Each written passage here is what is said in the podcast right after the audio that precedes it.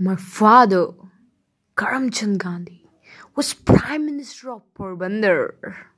He was a lover of his claim, truthful, truthful, brave, generous, but short tempered.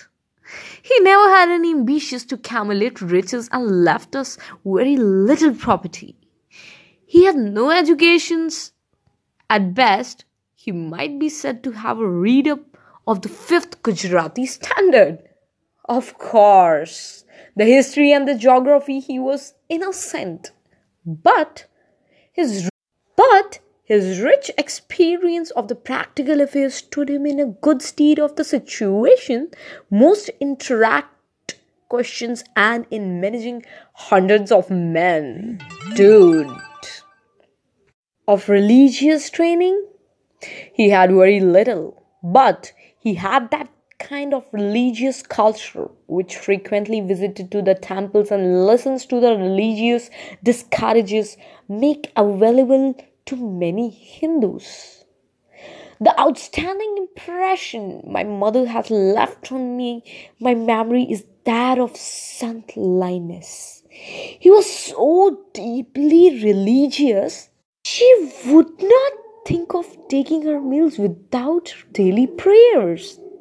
Going to Haveli, the Vaishnava temple, was one of her daily duties.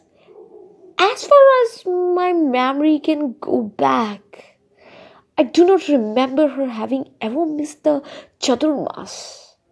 It's a kind of actually fast, you can say, which skip is, skips the food. She would take the hardest moves and keeps them, whatever happened. Illness was not the excuse for relaxing them. I can recall her once falling ill when she was observing the Chandrayana vow. But the illness was not allowed to come in the way of the observance. To keep two or three fast, one after another, was nothing to her living on one meal a day during Chaturmas was a habit with her. Not content with that, she fasted every other day during one Chaturmas. During another Chaturmas, she vowed not to have food without seeing the sun.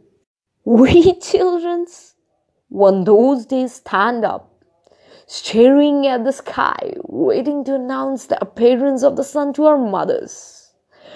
Everyone knows that at the height of the rainy season, the sun often does not show his face.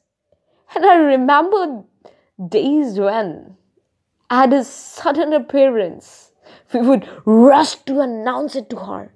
She would run out of her, see on our own eyes, by the time the sun would gone, thus depriving her of her meal.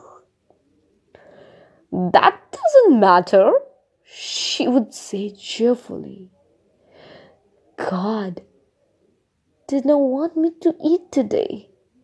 And then she would return to her round of duties.